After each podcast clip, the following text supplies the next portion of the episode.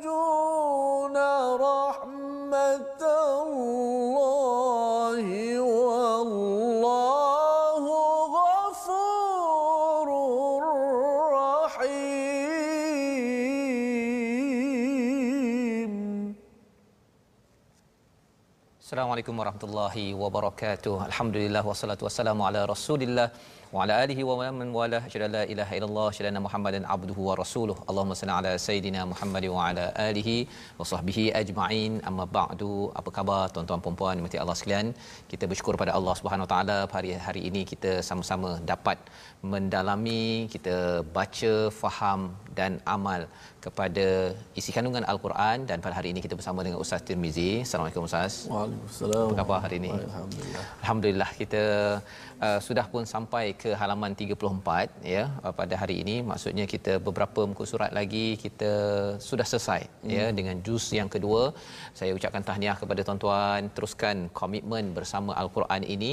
Lantaran uh, usaha ini uh, nikmat ini adalah nikmat yang amat besar dan lebih daripada itu ini adalah perjuangan Nabi Ibrahim yang diteruskan oleh Nabi Muhammad sallallahu alaihi wasallam. Dan kita mendapat manfaat ya dengan cara yang lebih mudah ustaz ya hmm. berbanding dengan orang-orang zaman dahulu yang perlu bertungkus lumuslah ya uh, berpeluh berdarah ya um, uh, dengan tangisan uh, untuk menyambut untuk mengamalkan uh, wahyu ilahi ini hmm. dan kita harapkan dengan kita membaca ini kita tadabbur kita dapat flashback kita dapat uh, merasai perasaan itu sehingga kan kita pun akan berjuang bersama. Dan kita mulakan majlis kita pada hari ini ya. Tuan-tuan yang dekat rumah boleh share dahulu ya Facebook uh, apa yang ada pada hari ini. Dan kita mulakan dengan al-Fatihah. Silakan ustaz. Baik, terima kasih Fadil Ustaz Fazrul, penonton-penonton, sahabat-sahabat Al-Quran yang saya hormati sekalian. Alhamdulillah, kita syukur dan sangat bertuah pada kali ini dapat bersama-sama uh, komitmen uh, dengan Al-Quran Al-Karim. Baiklah untuk surah Al-Fatihah pada kali ini saya nak membawakan uh, perhatian penonton-penonton untuk perhatikan setiap huruf yang terakhir uh, pada ayat-ayat surah Al-Fatihah. Ayat pertama Bismillahirrahmanirrahim. Hujung tu mim. Mim. Okay. Alhamdulillah alamin. Hujung tu nun. Mm-hmm. Malik yaumiddin nun. Iyyaka na'budu wa iyyaka nasta'in nun juga. Uh, Ihdinas siratal mustaqim. Mim. Mim. Uh, kemudian siratal ladzina an'amta 'alaihim ghairil maghdubi 'alaihim waladdallin nun. Nun. Okey. Uh, antara kesalahan-kesalahan yang boleh berlaku dan biasa berlaku di kalangan uh, pembaca Al-Quran ialah tidak jelas huruf yang di hujung. Mungkin kita nampak uh, ada yang baca Alhamdulillahirabbilalamin. Dia, dia tahu nun tapi dia tutup mulut. Bila dia berhenti dalam keadaan tutup mulut, seolah-olah mim yang mati. Hmm. Ha, jangan cepat nak tutup mulut dulu. Pastikan bunyi nun dulu. Alhamdulillahirabbilalamin. Bunyi sedikit. sedikit Banyak sangat pun tak boleh juga. Ada setengah tu dia nak kata Imam Mekah baca Alhamdulillahirabbilalamin. oh dengung itu Imam Mekah tu sebab speaker tu sedap. Dia ada Okey. echo tu kan bunyi panjang. Kita balik tak kita tiru yang echo tu. tak Echo, boleh. tak boleh. Nun kalau kita panjangkan mm, dia jadi seperti huruf tu bersabdu. Ada tambah huruf pula. Mhm. Ha, tapi tak bunyi langsung tak boleh juga. Alhamdulillahirabbilalamin. Tutup mulut. Tak jelas huruf di hujung. Mhm. Alamin. Begitu juga kalau mim Ar-Rahmanir Rahim. Jangan Ar-Rahmanir Rahim. Ha, di hujung tu juga dikira sebagai huruf. sebagai huruf ya Okey. Baik, jom kita membaca al- surah Al-Fatihah. أعوذ بالله من الشيطان الرجيم بسم الله الرحمن الرحيم.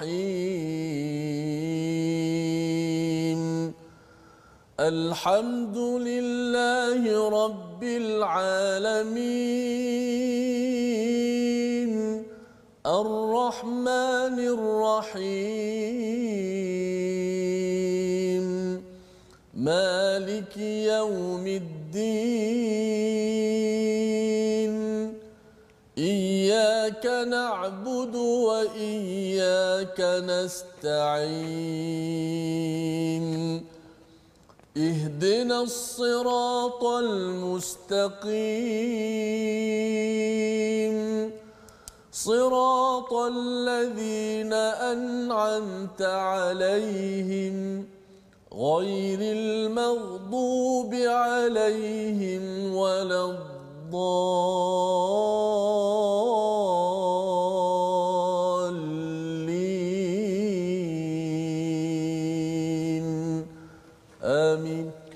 Amin ya rabbal alamin. Terima kasih diucapkan pada Ustaz Tirmizi bacaan ya Al-Fatihah sebentar tadi untuk mengingatkan kepada kita bahawa perjalanan kita memohon hidayah daripada Allah ini adalah satu uh, keinginan, satu permohonan harian kita yang amat serius.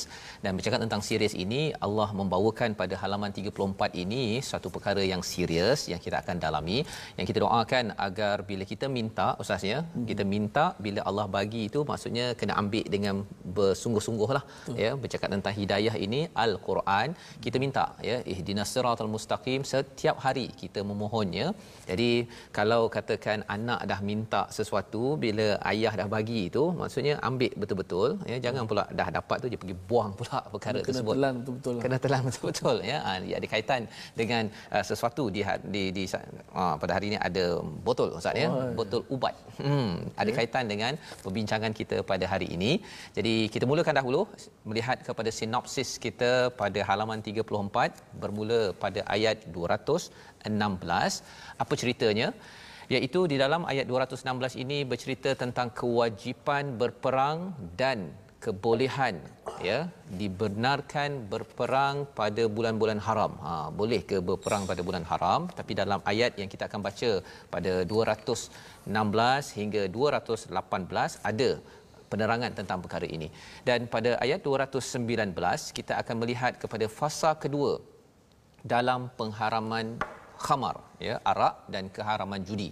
Ha, fasa kedua. Jadi fasa pertamanya di mana itu yang kita akan bincangkan pada hari ini dan insyaallah kita memulakan hari ini dengan bacaan ayat 216 217 bersama Ustaz Termizi. Silakan Ustaz. Alhamdulillah. Terima kasih Fadil Ustaz Fazrul. Para penonton-penonton, sahabat-sahabat Al-Quran yang sedang menyaksikan My Quran Time. Kita nak baca, kita cuba memahami ta'lim dan juga kita cuba untuk beramal dengan apa yang kita belajar. Mudah-mudahan Allah Subhanahu Wa Taala menerima apa keikhlasan kita insya-Allah. Ucapkan terima kasih kepada semua yang sudi bergabung bersama dengan kita ya. bukan sekadar di Malaysia ini bahkan ramai kita lihat di sana uh, di komen-komen di Facebook uh, di Singapura, di Brunei, di Indonesia dan juga di seluruh dunia lah ada yang Jerman Ustaz sebut apa? Kanada apa Ustaz? Kanada. Ya, Colombia Col- Colombia tu di mana Ustaz? di Canada, uh, British Columbia. Masya-Allah. Ya. Okey, Ah, di, di Jerman pun ada, di UK pun ada masya-Allah. Alhamdulillah. Ah, Mudah-mudahan jadi asbab rancangan ini uh, memberi dapat beri hidayah ke, kepada masyarakat insya-Allah. Insya-Allah kita bersama dalam ayat yang ke muka surat yang ke-34 ayat yang ke-216 hingga 217 Sama-sama kita baca dengan uh, maqam ataupun tarannum nahawan.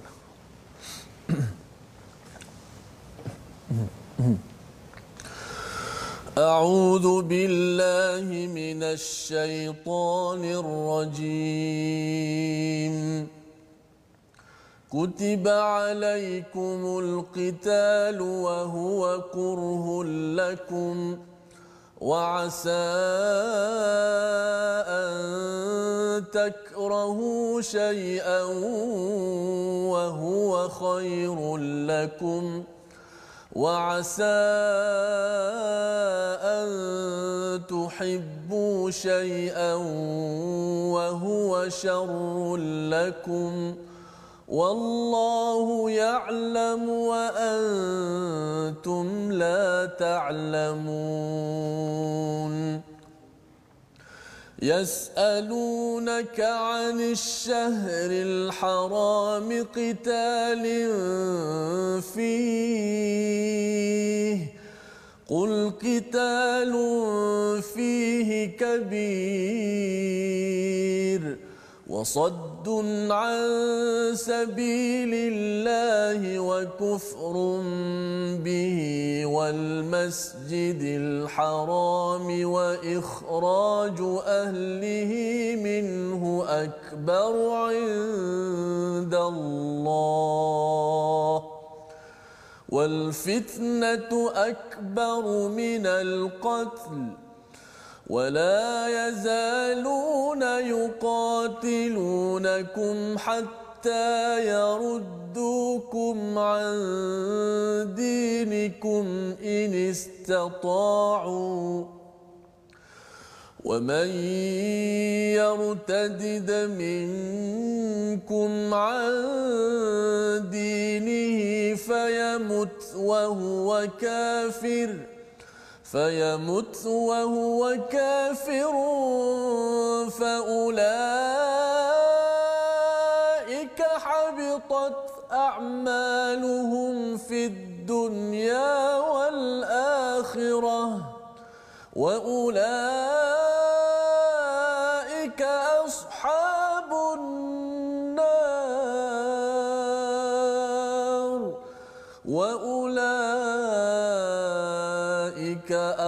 ashabun النار هم khalidun. خالدون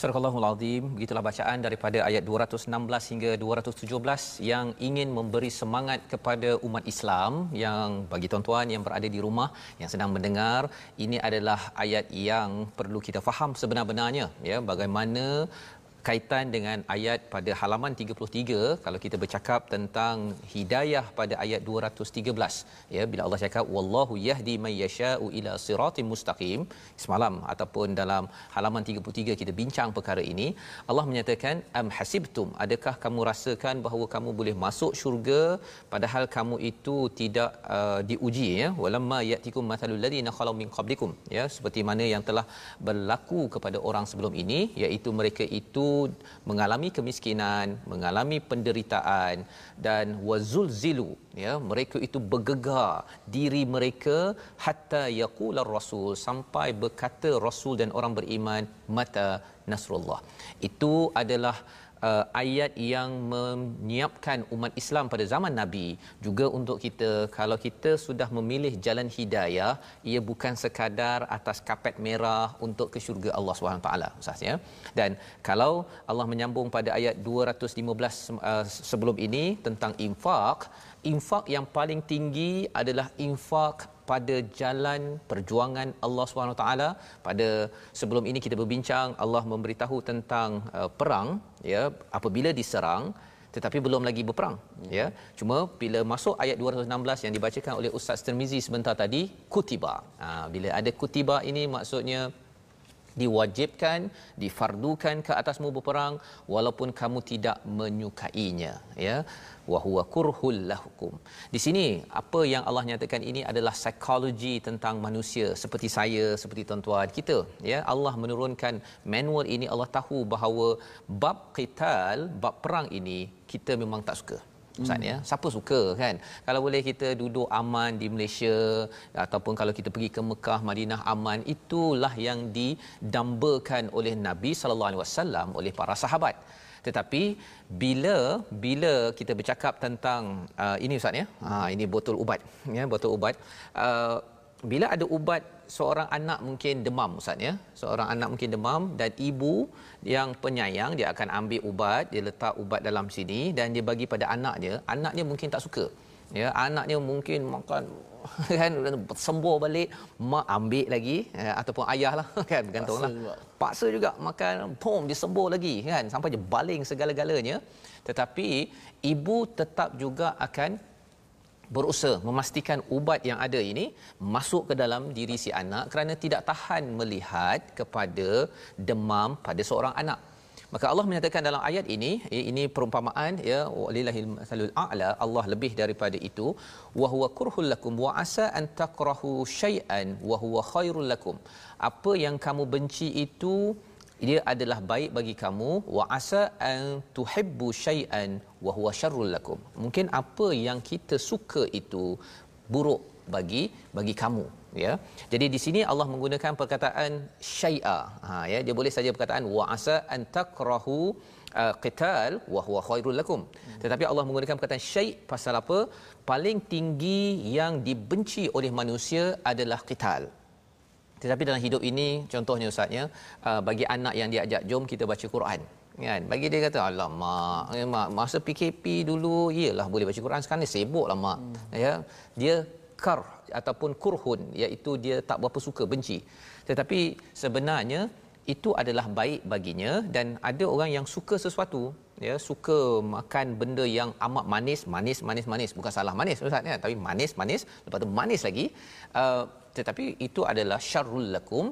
Wallahu ya'lamu wa antum la ta'lamun. Allah tahu wa antum la ta'lamun. Dan bila bercakap tentang wa antum la ta'lamun ini dia lebih kurang macam ayat 30 bila uh, malaikat bertanya uh, nak dijadikan khalifah ustaz ya? Allah menyatakan inni a'lamu ma la ta'lamun.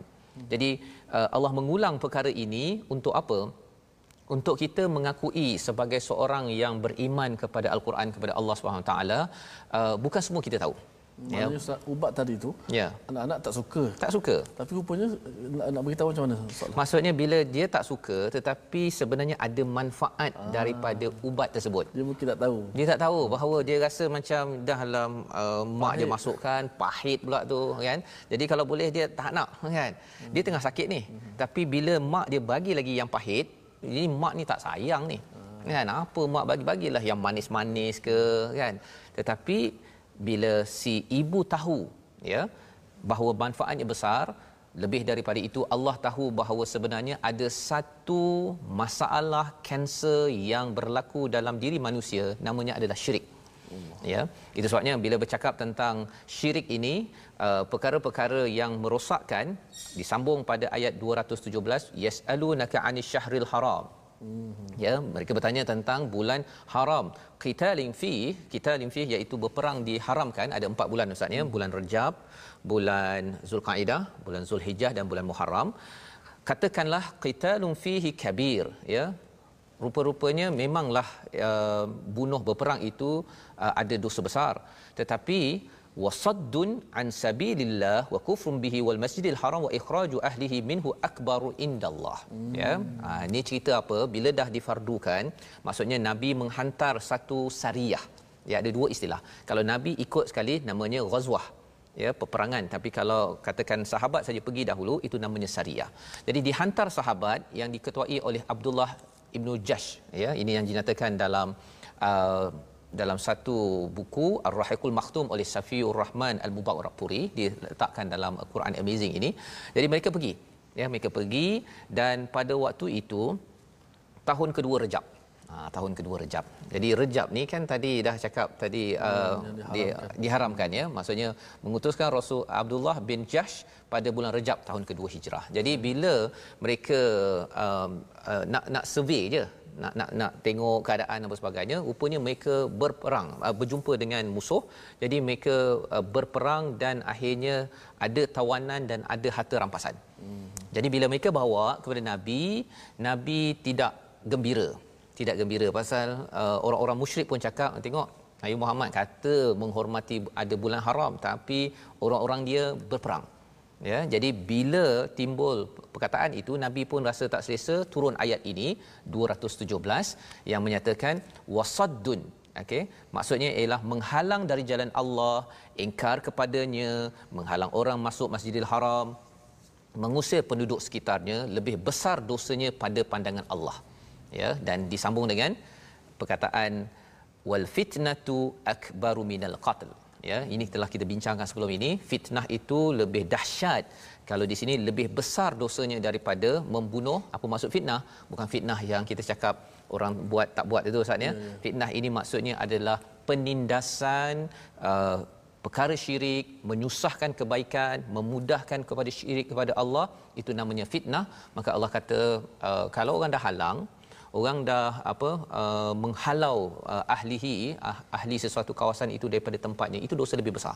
Menghalang buat baik menghalang orang baik. baik. Ya jadi itu yang melayakkan mengizinkan perang pada bulan haram bila sesuatu dosa besar berlaku di dalam masyarakat. Dalam konteks sekarang Ustaz ya. uh, uh, uh, menghalang dalam konteks kita hari ini mm-hmm. uh, macam mana dikatakan menghalang kita buat baik? Menghalang orang baik baik maksudnya kalau katakan kita mm. orang Islam uh, solat. Ha ah. contohnya Ustaz ya.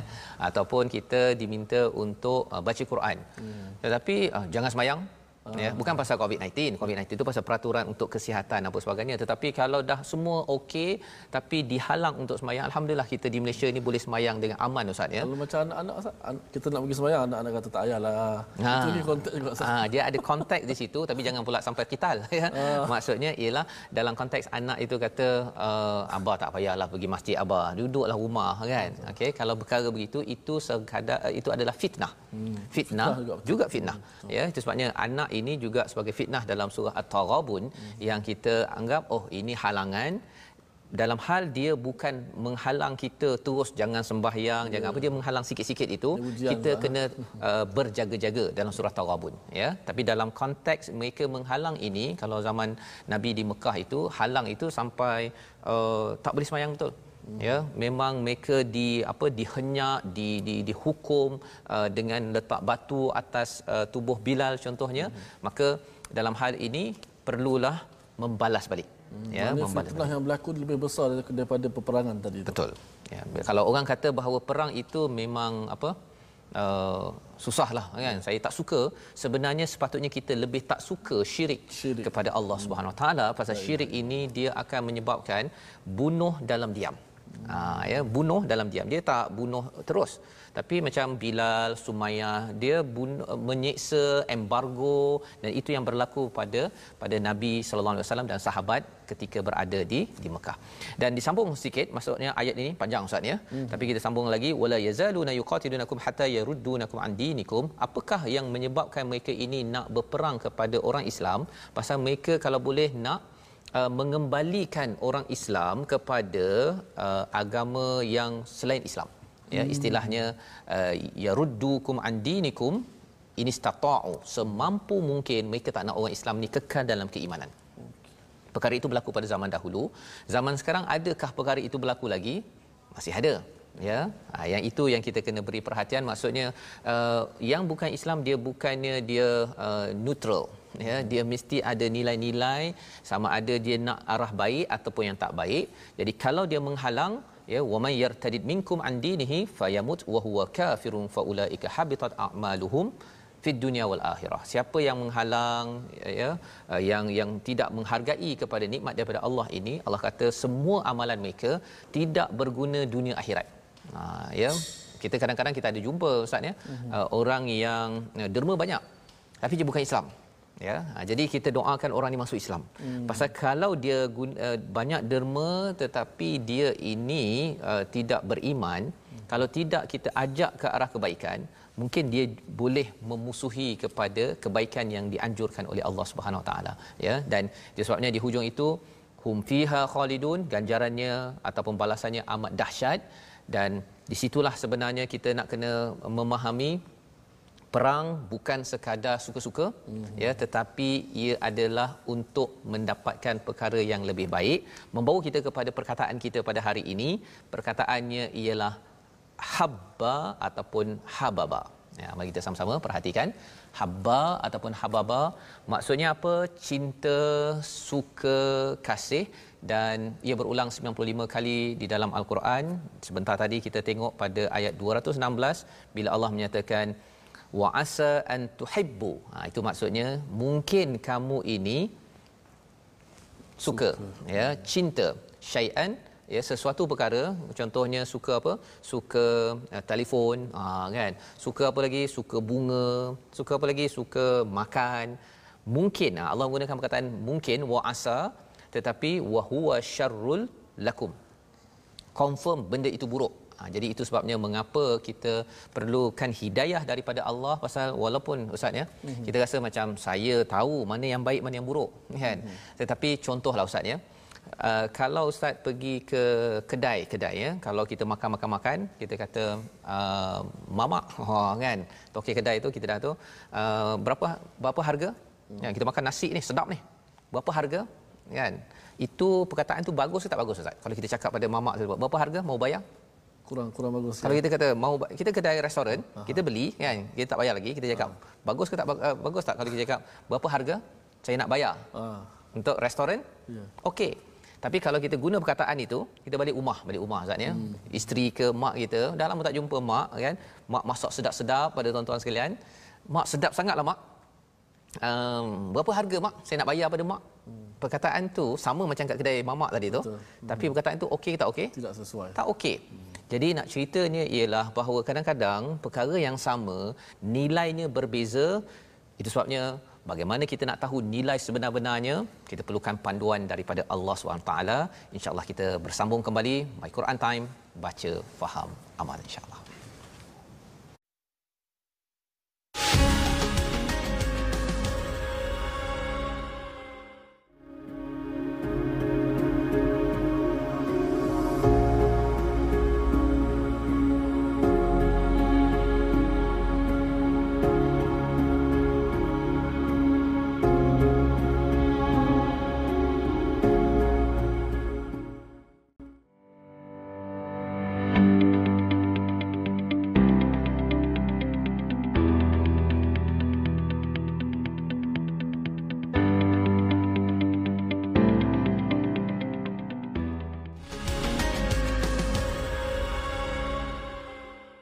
bertemu kembali kita dalam My Quran Time baca faham amal. Pada hari ini kita mendalami halaman yang ke-34 dan perkataan yang kita dalami sebentar tadi adalah perkataan habba Ustaz ya. Hababa. Dia ada satu nasyid tu kan antara dua cinta. Ha hmm. Ustaz kan. Tapi saya tak pandai menyanyi. Kalau ada Ustaz Tar mungkin saya minta Ustaz Tarmizi uh, melagukan, menasyidkan lagu antara dua cinta tersebut. Ceritanya ialah kadang-kadang cinta yang kita ada itu bukanlah cinta yang di letakkan oleh Allah sesuatu yang nampak seperti tak okey ya benci tetapi sebenarnya itulah yang baik bagi Allah Subhanahu Wa Taala. Pada hari ini kita menyambung ya pada sesi ini kita menyambung kepada segmen tajwid bersama dengan Ustaz Tirmizi. Terima kasih uh, Ustaz Fazrul. Uh, penonton sahabat Al-Quran boleh terus kita share kita punya rancangan kita My Quran Time mudah-mudahan sahabat-sahabat di luar sana dapat sama-sama bertemu dan juga bergabung bersama kita. insyaAllah kita uh, sejemput pada semua sahabat-sahabat kita bersama dengan platform rasmi kita. Kita ada Facebook yang pertama Sahabah Al-Quran My Quran Time. Dan yang kedua kita ada My Hashtag Quran Time. Seterusnya kita ada YouTube uh, YouTube di My Hashtag Quran Time Official. Seterusnya juga kita ada Instagram My Quran Time Official sama-sama kita bergabung mudah-mudahan kita dapat manfaat insya-Allah. Baik untuk uh, kita beralih uh, bagi slot ataupun segmen tajwid. Pada hari ini kita nak sebut tentang uh, beberapa fadilat dan juga kelebihan membaca Al-Quran Al-Karim. Uh, boleh kita saksikan di slide di skrin kita berkenaan dengan fadilat dan juga kelebihan bagi orang-orang yang membaca Al-Quran. Iaitu yang pertama, yang ketiga, yang ketiga memberi syafaat kepada sahabatnya. Dan yang kedua ganjaran pahala yang yang hebat. Eh, ganjaran pahala yang hebat sebagaimana yang hadis-hadis yang selalu kita dengar antaranya hadis daripada Ibnu Mas'ud hadis Tirmizi. Eh, Nabi bersabda barang siapa yang membaca al-Quran man qara'a harfan min kitabillah falahu hasanatun wal hasanatu bi asyri amsalha barang siapa yang membaca satu huruf saja harfan satu huruf daripada kitab Allah al-Quran baginya pahala satu pahala. Dan digandakan pula dengan eh, samaan dengan sepuluh pahala. La aqulu alif lam mim harf bukan aku katakan alif lam mim tu satu huruf. Tetapi alif satu huruf. Wal lam harf. Lam satu huruf. Wa mim satu huruf. Maknanya alif lam mim tu dekat situ ada tiga huruf. Eh, tiga puluh pahala eh, bagi orang yang baca alif lam mim. Nabi buat perumpamaan yang simple alif lam mim kita tak perlu kira lah eh, satu Quran ada berapa huruf kan. Eh, kalau sibuk kira satu Quran berapa huruf mungkin tak sempat membaca ya.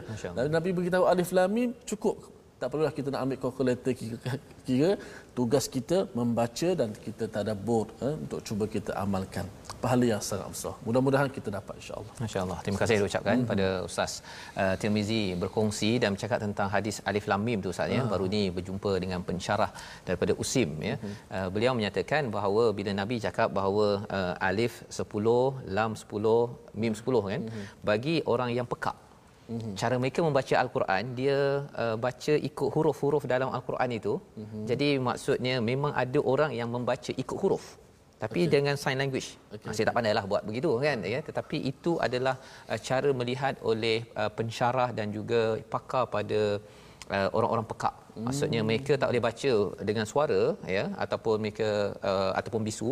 Uh, mereka perlu membaca dengan sign language dan sign language itu alif satu sign lam mim apa sebagainya itu dan sudah tentunya walaupun mereka tak bersuara yeah alif itu pun 10 um, um, markah 10 dan 10 subhanallah. Itu sudut lain bagaimana satu hadis ataupun Quran ini bila kita dalami. Dan sudah tentunya tajwid tadi Allah menyatakan ataupun dalam hadis Nabi uh, banyak ganjaran untuk kita dan kita nak teruskan. Pada bahagian kedua ini ayat 218 219 memahami tentang perjuangan. Silakan ustaz baik terima kasih fadil ustaz Fazrul kita sambung pada ayat yang seterusnya ayat 218 hingga dua ayat lagi ya 218 ya. hingga 219 inilah kehebatan kemuliaan Islam ya, ada sebuah hadis tak sebut la tatamannu liqa al adu kita dalam Islam ni kita tidak boleh berharap untuk bertemu dengan musuh Betul. tapi kalau bertemu kena sabar hmm. kena tetap Betul. kita tak mengharapkan uh, pergaduhan tidak mengharapkan peperangan tak boleh kita nak cari musuh nak kena nak bunuh orang aja itu berjuang tidak kerana fi sabilillah sebab tu dalam ayat banyak fi sabil wa qatilu fi sabilillah mesti ada perkataan fi sabilillah, sabilillah. supaya kita berperang betul-betul di atas jalan ataupun agama Allah Subhanahu wa taala baik kita sambung ayat 218 dan juga 219 أعوذ بالله من الشيطان الرجيم بسم الله الرحمن الرحيم. إن الذين آمنوا والذين هاجروا وجاهدوا في سبيل الله وجاهدوا في سبيل الله أولئك رحمة الله والله غفور رحيم.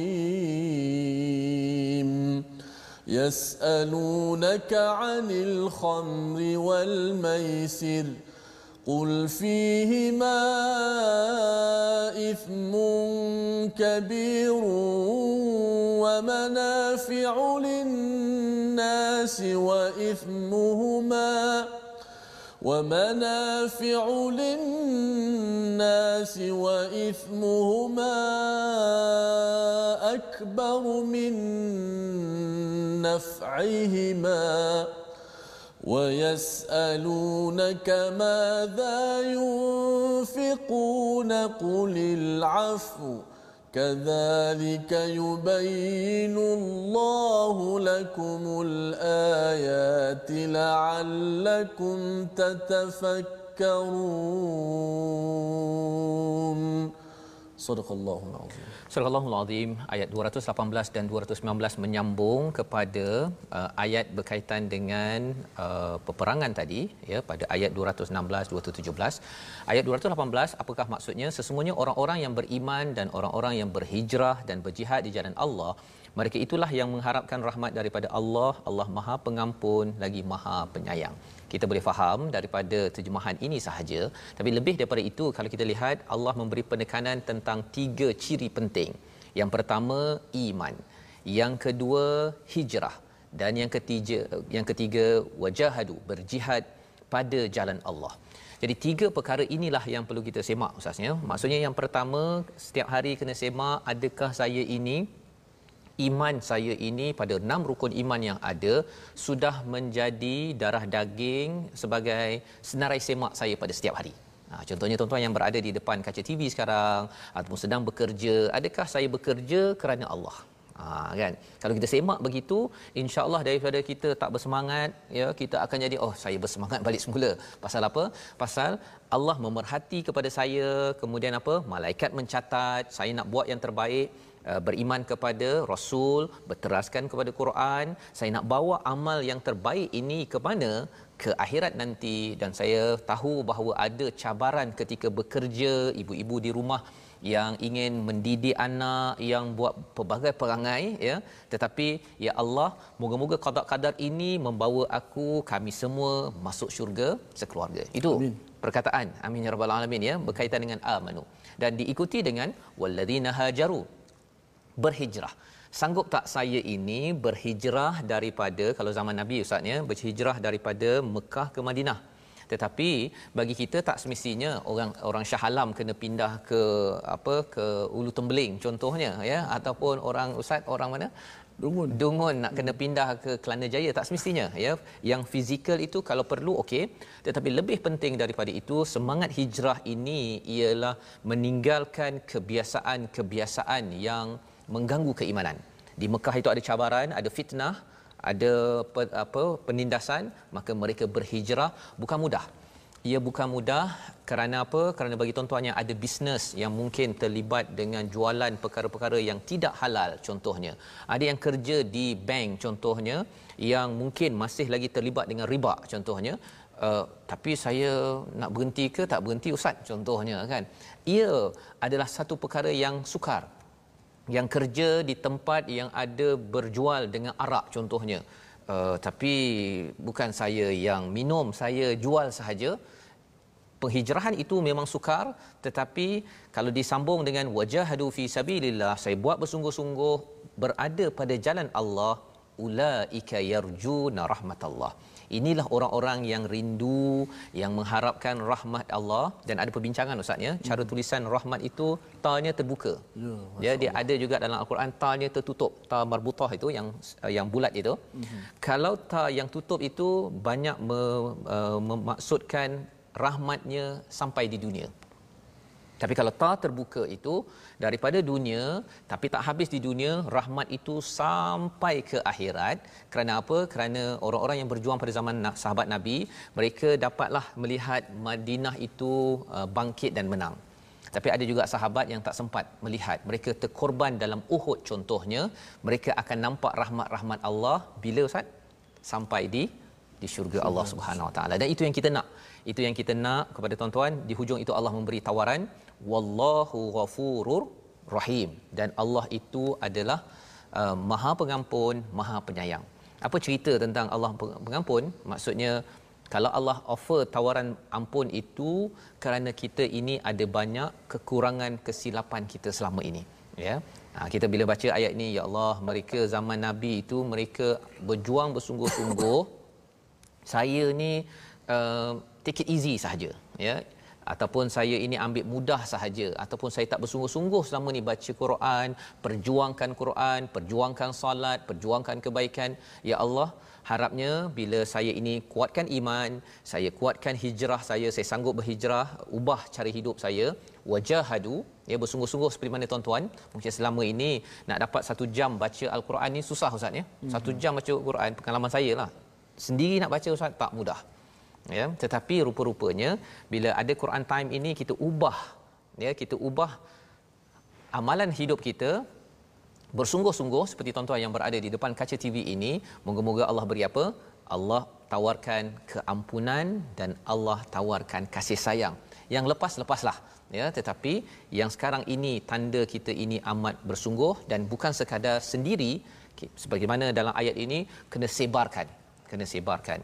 Dan diteruskan lagi dengan ayat 219 pada ayat ini dia agak pelik ustaz ya mm-hmm. uh, dia di awal ayat 218 ini bercerita tentang hijrah tentang jihad tiba-tiba ada cakap pasal arak dan arak. juga maisir ya nah, mari kita tengok dahulu mereka bertanya kepadamu wahai Muhammad ya tentang khamar dan juga judi, judi. ya dua perkara dua perkara khamar iaitu arak ataupun apa-apa saja yang memabukkan hmm. dan judi ya uh, punca ataupun kia bapa kepada maksiat ini adalah khamar ya pasal ia boleh merosakkan cara berfikir seseorang dan maisir daripada perkataan yusra maksudnya mudah.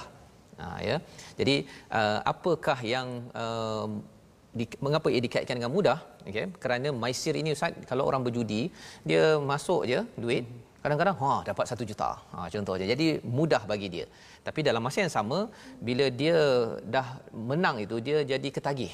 Jadi ketagih lepas tu dia nak cuba lagi cuba lagi. Dia zaman apa kalau waktu kecil-kecil dulu ustaz. Ya, ialah waktu tu saya tak tahu kan. Yang tikam nombor tu yang hmm. apa yang beli kemudian buka tu kan. Ha, kalau kena dapat hadiah kan.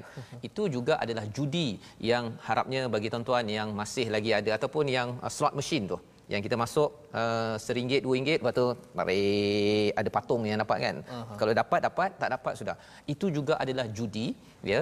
Dan kita kena pastikan anak-anak kita dan kita sendirilah ya tidak terlibat dengan dua perkara ini. Mengapa?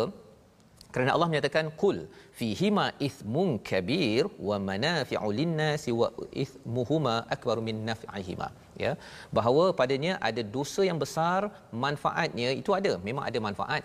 Orang yang buat bisnes judi memang kaya ustaz. Mm-hmm. kan? Yang jual arak kan? Memang dia kaya ya. Tapi manfaat itu adakah besar kepada negara ini? Ramai saja yang kena langgar oleh pemandu mabuk ustaz Mm-hmm. Ya, ini yang berlaku uh, baru-baru ni pun kita ada kongsi tentang berita ini dan perkara itu masih berlaku lagi. Dia hempuk isteri dia ke, dia pergi apa kalau orang berjudi ni dia sanggup dia pergi ragut daripada emaknya. Jadi memang dia dapatlah sikit untung, dapat rasa tenang sikit, rasa menang.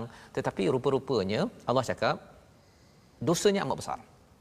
Dosanya amat besar. Jadi uh, ini perkara yang perlu kita beri perhatian dan mengapa perkara ini di-highlightkan di sini salah satunya inilah amalan yang berlaku di peringkat orang-orang yang membuat fitnah uh, menindas umat Islam. Dia tak suka orang Islam tegur dia uh, khamar dan juga judi. Uh, mengapa Ustaz rasa-rasanya? Orang Mekah Madinah itu mm-hmm. yang terlibat dengan khamar judi ini, mengapa dia tak suka? Pembesar-pembesar ni lah. Mengapa dia tak suka? Ya, bisnes. Bisnes dia kan? Jadi tuan-tuan sekalian kalau tuan-tuan ada peluang untuk tegur kita tegur. Kerana apa? Memang mereka tak suka. Mereka tak suka. Mereka sanggup berperang sponsor perang taja perang untuk apa?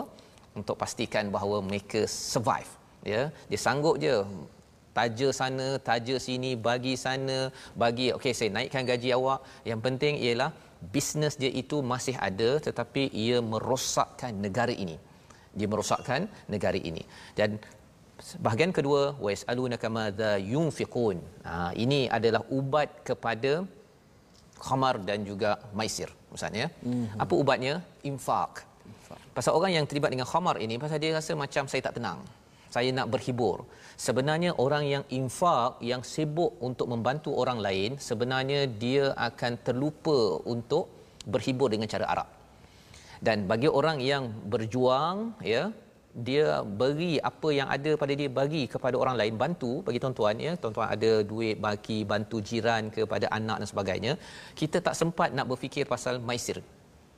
Pasal apa? Pasal lebih baik saya bagi dan pasti Allah ganjarkan. Itu yang kita akan belajar nanti tentang ayat infak. Tetapi kalau kita bagi duit itu kepada slot machine ataupun di tempat judi tak pasti tak pasti kita akan menang. Kita rasa bahawa uh, saya mungkin menang tetapi sebenarnya yang buat duit yang kaya adalah taikun-taikun yang sebenarnya mereka tak suka kepada ayat ini dikuat kuasakan di negara ataupun di peringkat di peringkat dua dunia.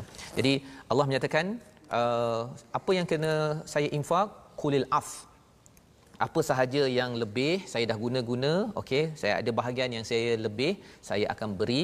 Dan perkataan al-af ini ada kaitan dengan kemaafan ustaz.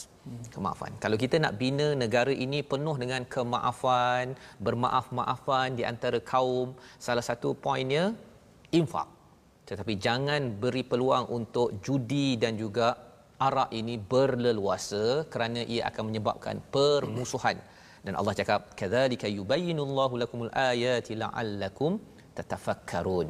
Kelebihan ya demikianlah Allah menerangkan ayat-ayatnya kepadamu agar kamu berfikir.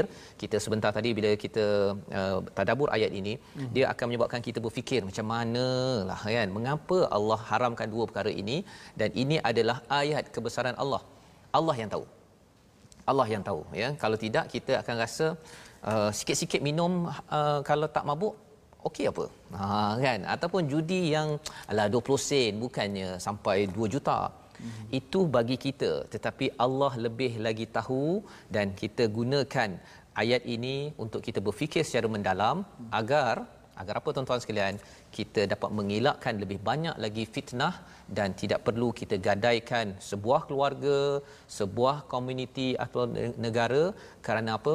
Kerana tidak kembali kepada panduan daripada halaman ini. Jadi inilah yang ada pada halaman 34 mungkin kalau dapat peluang ustaz uh, mengulang balik semula ustaz ya. Uh, ayat yang ke-219 ini sebagai mesej penting kepada tycoon dan juga pemimpin yang ada ya. Bahawa ayat ini uh, Allah turunkan untuk siapa? Untuk kita jaga negara dan dunia ini. Dengan hidayah ini kalau kita tak manfaatkan kita mungkin masih lagi uh, anak kepada uh, mak cik Chong ke ataupun puan Sugu puan Aminah amat bahaya kerana ada orang yang berjudi dan orang yang minum arak boleh langgar anytime pada bila-bila masa silakan ustaz auzubillahi minasyaitanir يسألونك عن الخمر والميسر قل فيهما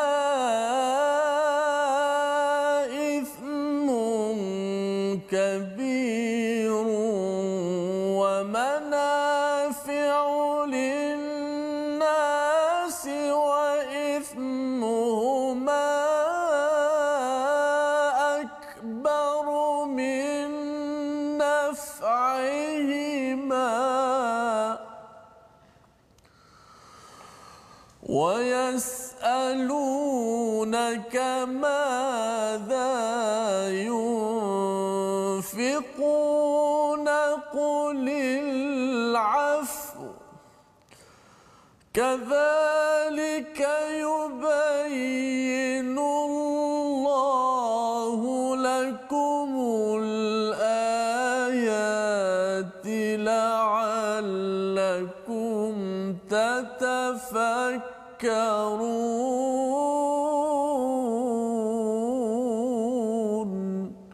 صدق الله العظيم. Azim itulah ayat yang berkaitan dengan khamar dan judi dan di hujung itu Allah menyatakan la'allakum tatafakkarun. Ya maksudnya kita kena berfikir betul-betul tuan-tuan daripada ayat ini macam mana kita nak mengembalikan mengikut kepada panduan daripada ayat ini kita kena berfikir lebih sedikit. Itu sebabnya ini adalah fasa kedua. Kalau kita tengok dari segi sejarah pengharaman arak ini adalah fasa kedua. Fasa pertama dalam surah an-nahl ayat yang ke-67 fasa ketiga pada surah an-nisa fasa keempat ini ketika surah al-maidah ayat 90 91 ini orang-orang di Madinah itu ustaznya dia pecahkan semua tempayan-tempayannya kerana apa? Kerana bukan mudah untuk menanam anggur ustaznya di tanah Arab itu, itu lambang kemewahan, dah perah, dah tunggu lama, tiba-tiba nak dipecahkan tak mudah. Terutama bagi taikun pada waktu negara di tanah Arab tersebut. Tetapi kerana iman, kerana iman maka ada proses di situ. Jadi bila kita berfikir macam manalah saya nak pastikan anak saya keluarga saya negeri saya negara saya terhindar daripada uh, arak dan judi ini fasa-fasa itu perlu dibuat ya. Kita perlu fikirkan strateginya. Bagi tuan-tuan yang berada di rumah kalau ada cara idea tuan-tuan laksanakan semampu mungkin kerana proses itu dihargai oleh Allah SWT tetapi jangan kita duduk diam saya baca Quran tak apalah nak buat macam mana kan. Arak nak buat macam mana. Saya bukan boleh buat sesuatu. Kita kena buat sesuatu proses itu moga-moga ini akan menyelamatkan. Bukan sekadar untuk Pak Cik Ahmad tetapi juga untuk Mak Cik Chong, untuk uh, Puan Sugu dan juga pelbagai individu yang ada di negara dan di dunia ini. Kerana Allah menyatakan manfaatnya itu amat sedikit tetapi dosanya amat besar. Dan inilah perjuangan yang boleh kita laksanakan pada ayat 34 ataupun halaman 34 mari kita berdoa Allah izinkan kita berpegang pada hidayah ini sekuat mungkin dipimpin oleh Ustaz Termizi.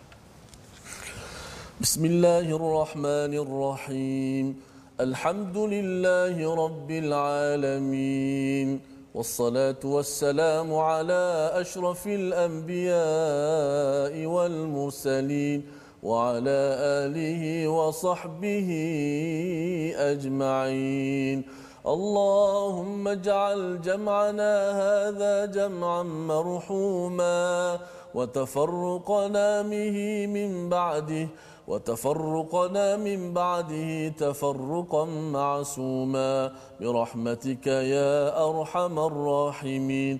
اللهم إنا نسألك الجنة وما قرب إليها من قول وعمل ونعوذ بك من النار وما قرب إليها من قول وعمل. يا الله يا تهان كمين Selamatkanlah kami daripada musuh-musuh agamamu, Ya Allah. Ya Allah, berikanlah keamanan dalam negara kami, Ya Allah. Ya Allah, kurniakanlah keamanan dalam negara kami yang tercinta ini, Ya Allah. Ya Allah, kurniakanlah kemenangan kepada kami, Ya Allah. Ya Allah, jauhkanlah daripada kami tipu daya musuh-musuh agamamu, Ya Allah. Rabbana wa la tuhammilna ma la taqata lana bih. Wahai Tuhan kami, janganlah kau bebankan kami kepada apa yang kami tidak mampu menanggungnya, Ya Allah ampunkanlah dosa kami ya Allah. Maafkanlah salah silap kami ya Allah. Wa'fu anna waghfir lana warhamna. Anta maulana fansurna 'alal qaumil kafirin. Birahmatika ya arhamar rahimin. Walhamdulillahi rabbil alamin Amin amin ya rabbal alamin. Terima kasih diucapkan pada Ustaz Mizi atas bacaan doa tadi membawa kita kepada tiga resolusi yang boleh kita ambil daripada halaman 34 sebentar tadi. Perkara pertama yang boleh kita ambil daripada halaman ini ialah yang pertama lakukan ya ataupun laksanakanlah suruhan Allah walaupun nampak ia kurang disenangi awalnya itu yang kita belajar daripada ayat 216 yang kita doakan ya kita dapat mengikut apa yang Allah suka bukan sekadar apa yang kita kita suka. Yang kedua, jaga iman, hijrah dan jihad untuk mendapat kasih sayang daripada Allah. Kita terus beriman, kuatkan hijrah dan berjihad bersungguh-sungguh dalam apa saja yang kita buat dan elakkan daripada arak dan judi dalam pelbagai bentuk yang wujud pada zaman ini kerana manfaatnya itu kecil tetapi ia merosakkan diri, keluarga dan negara ini. Inilah resolusi yang kita ingin sebar-sebarkan yang ingin kita ambil kita laksanakan pencerahan ini dengan kita berkongsi atas platform wakaf untuk ummah. Bagi tuan-tuan yang ada peluang daripada apa yang kita belajar sebentar tadi apakah yang perlu kita infak? Qulil afu ya. Ada kelebihan kita cuba letakkan sedikit untuk sama-sama kita berkongsi nur cahaya daripada al-Quran ini agar agar kita bukan sekadar berpada dengan cahaya yang sedikit tetapi kita nakkan cahaya matahari burhan daripada al-Quran ini insya-Allah. Jadi kita bertemu lagi insya-Allah ulangan pada jam 5 petang 10 malam ustaz ya? Dan juga 6 pada pagi. 6 pagi ya insya-Allah. Uh, kita mengucapkan terima kasih program yang dibawakan oleh Mofas dan insya-Allah kita bertemu pada halaman seterusnya My Quran Time baca, baca faham, faham amal, amal insya-Allah